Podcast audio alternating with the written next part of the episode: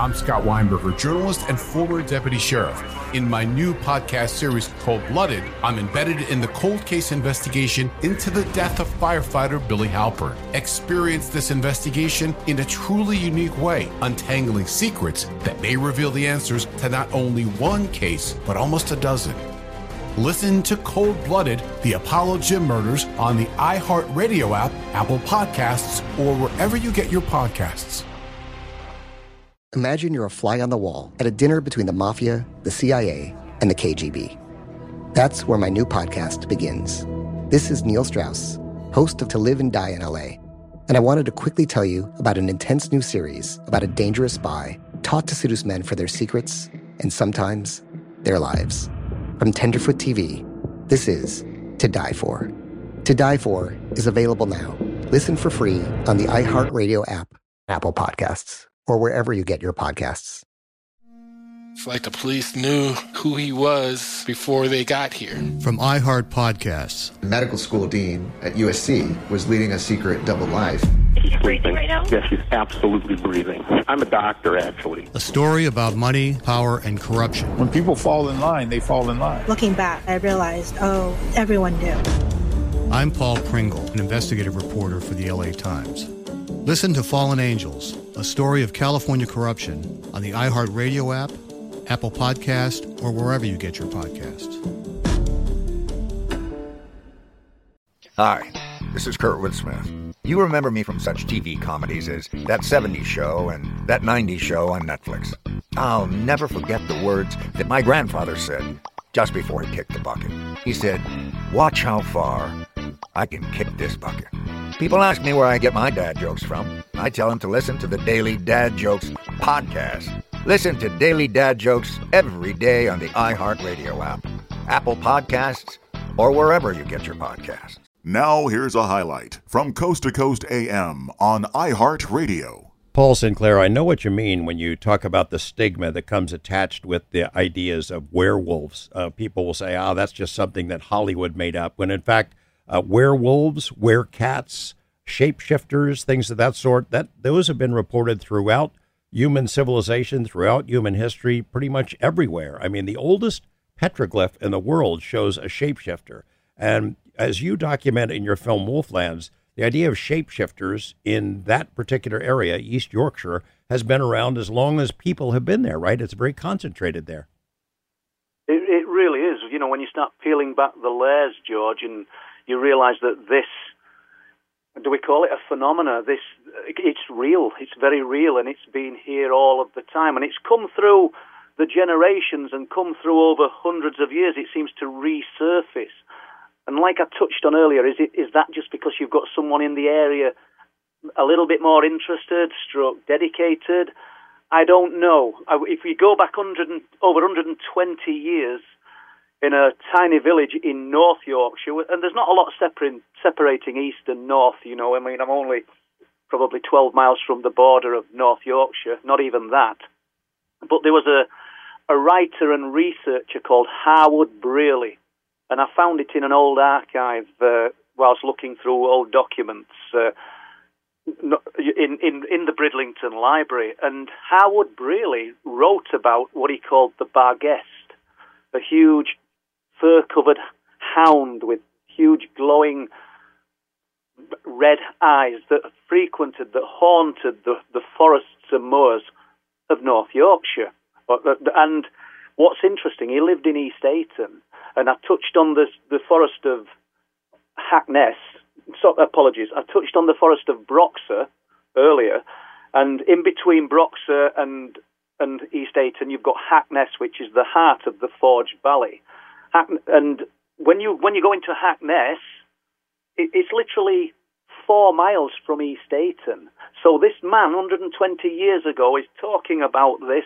He's obviously got some knowledge of it, and there's probably ancient texts and those there's I don't know maybe oral stories that have gone to the grave with people way back then, but he had knowledge of it back then.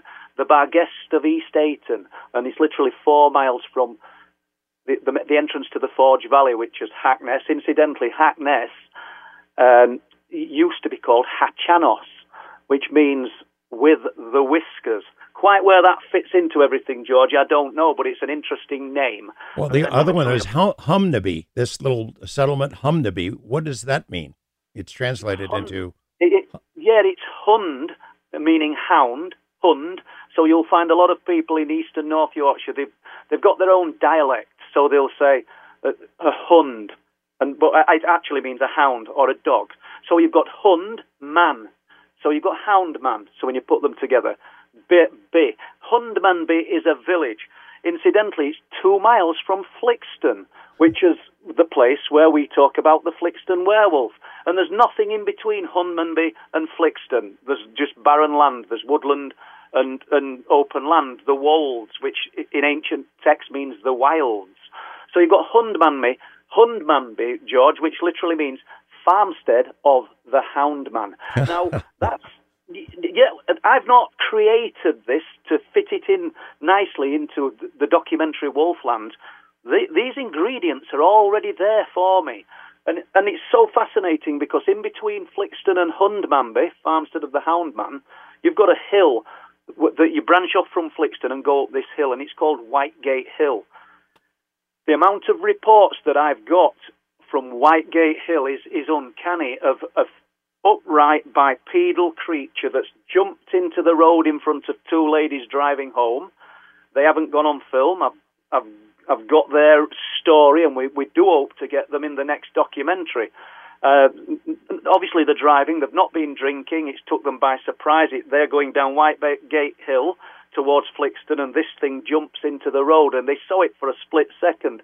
I don't think these things are by chance, George, you've got all that open countryside, you've got all that woodland, yet suddenly something jumps in front of somebody's car and then springs off. She said everything looked, or they said, apologies there, they said everything looked wrong about this, yet it moved so fast. Uh, it was very lean as well, uh, I'm told. There's another story, and I've called this the Twig Man, and it came from October 27, October, October the 26th, 2022. And once again, we've got a guy who's driving from a nearby village called Muston. And once again, we're only three miles from Flixton, two miles from Hunmanby. Muston used to be called Moonstone. There was a large stone there many, many years ago. But he's driving there in the night. I think he said the time was just before 9 p.m., about 50 miles an hour. And he said he, he, in his peripheral vision he caught so, a glimpse of something stood at the side of the road, and as he approached it, it immediately set off running and was keeping up with the car, which is not possible at 50 miles an hour. 50, uh, 50 to 60, I think, is what he said. He said he's fiddling with the full beam, and he put the full beam on his car, and caught a glimpse of this thing, which he thought, when he saw it in his peripheral, it was he thought it was covered in twigs. He thought it was just a huge upright, bipedal, whatever. He doesn't know what, how to describe it, covered in twigs. Now he believes it was matted hair. He said it kept up with his car for about 10 seconds. He said, I'm still messing with the lights and shocked by what I've seen. And it just diverted and just ran away in, into the, onto what's called Flixton Star Carr. Once again, the ancient lake bed where the people from the Mesolithic times are said to have practiced shamanistic magic and sacrifice. So all the ingredients are there. Everything seems to be linked. And uh, you know, I'm not bending these stories, George, to fit a narrative. They, it, it, it's just, it's, it's a, it's perfect. It's like it's just fitted together. Hunmanby, like you said, it's yeah. just, it's, I find it fascinating. It's the Kia Summer Sticker Sales Event, so give your friends something to look at, like a B&B with an ocean view, an endless field of wildflowers, or a sunset that needs no filter. Make this a summer to share and save with a capable Kia SUV or powerful sedan. See your local Kia dealer or visit kia.com to learn more. Kia, movement that inspires. Call 800 334 Kia for details. Always drive safely. Sale applies to purchase of specially tagged 2024 vehicles only. Quantities are limited. Must take delivery by 7824. I'm Scott Weinberger, journalist and former deputy sheriff. In my new podcast series, Cold Blooded, the Apollo Gym murders, I'm embedded in the cold case investigation into the death of firefighter Billy Halpern. It's just a shame, you know, that they took him from us. Experience this investigation in a truly unique way, knocking on doors, uncovering new evidence, including the DNA of a potential killer. Uh, my name is Danny Smith. I'm a detective uh, with Miramar Police Department. This is Scott Weinberger. We're actually reopening an old case, and your name came up. Untangling secrets that may reveal the answers to not only one murder, but almost a dozen. I Thought they were going to kill me, so I kept my mouth shut and I didn't say anything. All these years, I didn't say anything. Listen to Cold Blooded, the Apollo Gym Murders on the iHeartRadio app, Apple Podcasts, or wherever you get your podcasts.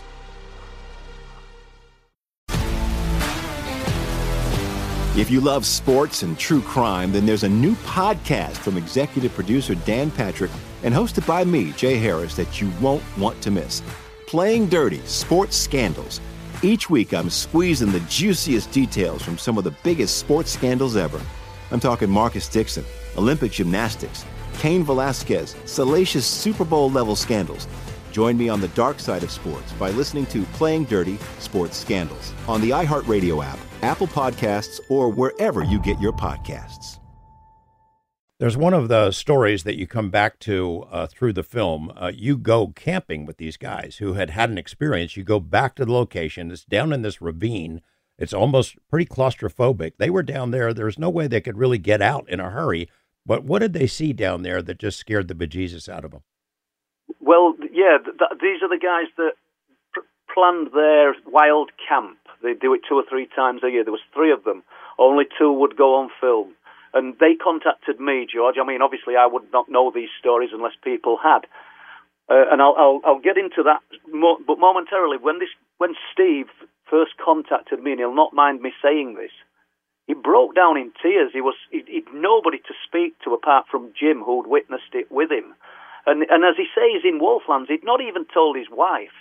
And they they drove from a place called Rotherham, which would be about 130 miles away, and they drove to a place uh, and parked up at a place called Reasty Bank, which uh, in essence the word Reasty means rancid and, and, and disgusting place. But there's nothing smelly about it. it. Why it's called that, I don't know. And then from there, they went on foot into the forest of Broxa and descended into a ravine. It's a seven to eight hundred foot ravine. We've spent time down in there, as you said, and when they went in that night, they went in quite late and they didn't know the correct route. So in some places, they had to go down on the bottoms because it was so steep. There's actually another path where it's very steep, but you can still make access without doing that. Now, witness number three, as we'll call him, who hasn't gone on film, this is the interesting part for me, this, the more paranormal aspect to it. When they got down there and started setting up camp, because these guys weren't interested in unexplained phenomena. All they wanted to do, they were again the River Derwent, which runs in the bottom of this ravine. Uh, all they wanted to do was just relax and have an, an incredible weekend. There's three guys together just uh, in the wilds. And witness number three said, I don't like it. We've got to go. There's something watching us.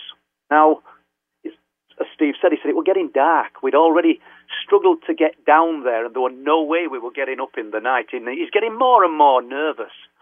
So, to the point where he's, they think he's going to go on his own. He said, and then all of a sudden, he's, the witness number three said, "Look over there." And in the darkness, a huge pair of amber eyes lit up. These eyes just glowing in the darkness. As Jim said, he said, no torch on them.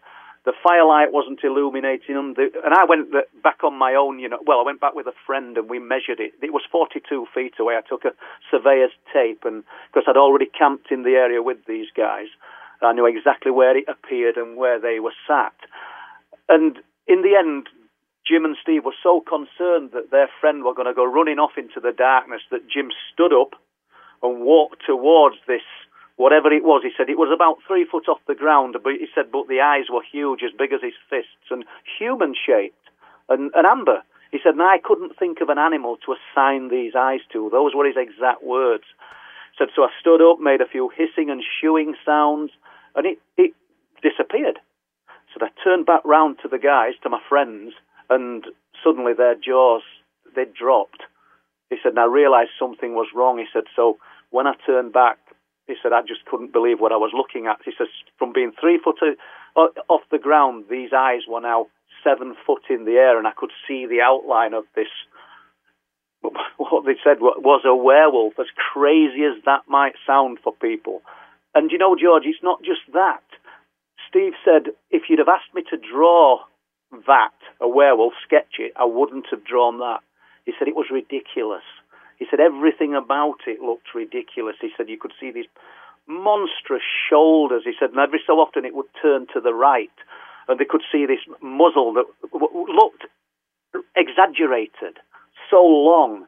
And and Steve admits, and I'm not, you know, I don't mind using the names because these guys have been happy enough to go on film, and what they've said. What I'm saying now is nothing that they've not said on film. He said it watched us all night. He said in the end, he said, I, I, wanted it to be over and I wasn't bothered how it ended. It was so frightening. He said, I couldn't even look at it, yet I could still see the glowing eyes in my peripheral. And he said it was absolutely terrifying and daylight started to seep through and it had gone. But had it gone? Because their friend said it's still here. Hmm. It's still here. And as they're packing the things up and walking out of the forest as, as hastily as they can, he's still telling them it's there. And then they got to a certain point in the forest. He says, We're all right now. It's gone. And there's another element to that, George, that I didn't add.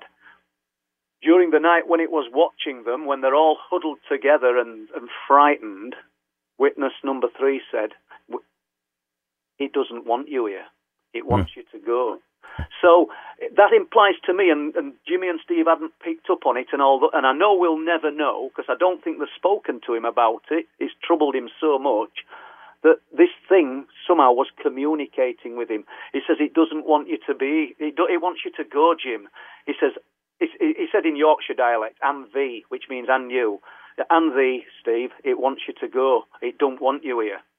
So how did he perceive that? How did he know that that creature, whatever it was, was watching him?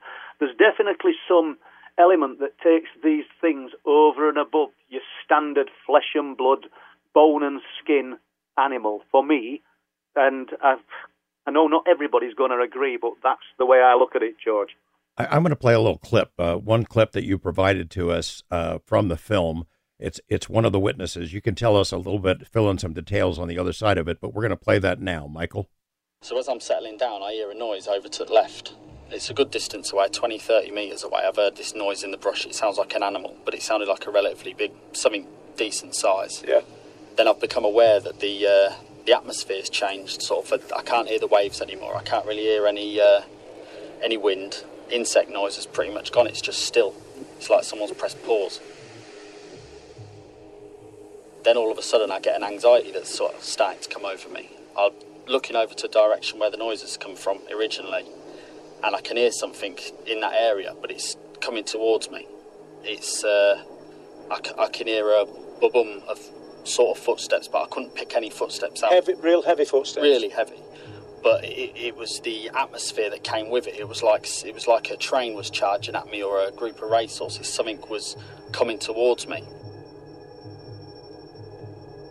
I need to stress here, you don't come up in these areas and uh, experience anything like this usually, No, never before. Like I've, I've sat here all night long, not heard anything, not been bothered, not been nervous about anything. It's it's dark up here, but that doesn't worry me at all. It's it's strange that something would bother me, but it was almost like the anxiety in me just switched on from where I can't tell you. Proper fear. I was terrified. I was absolutely terrified.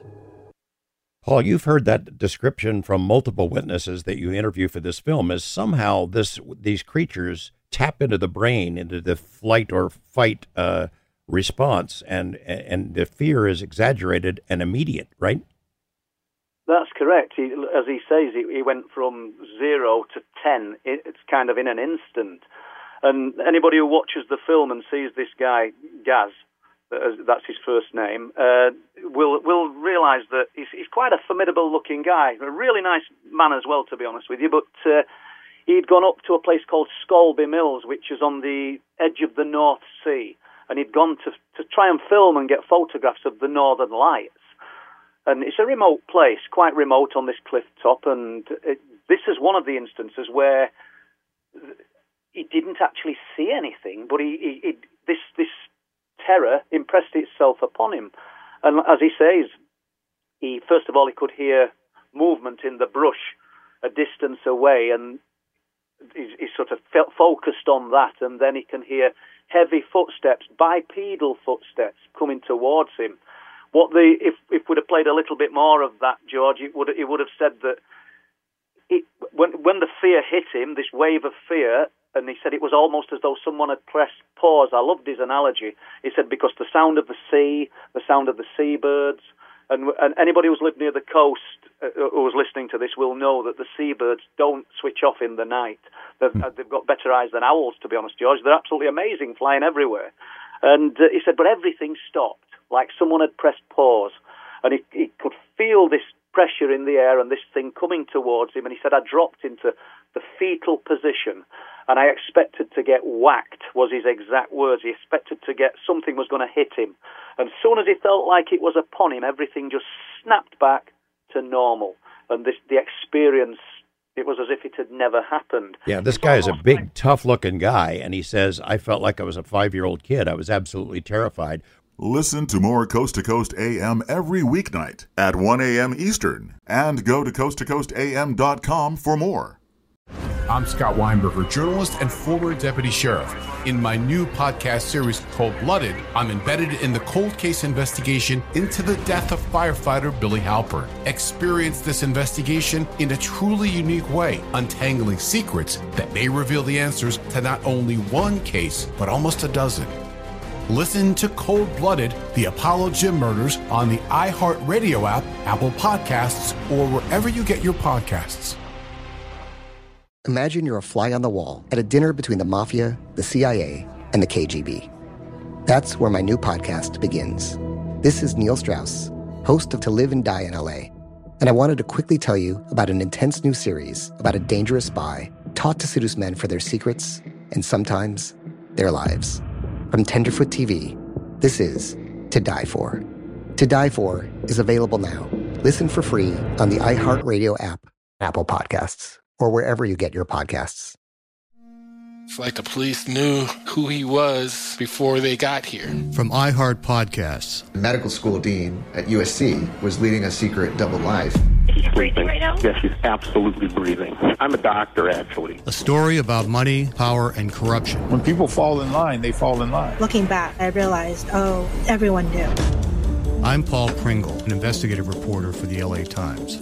Listen to Fallen Angels, a story of California corruption on the iHeartRadio app, Apple Podcast, or wherever you get your podcasts.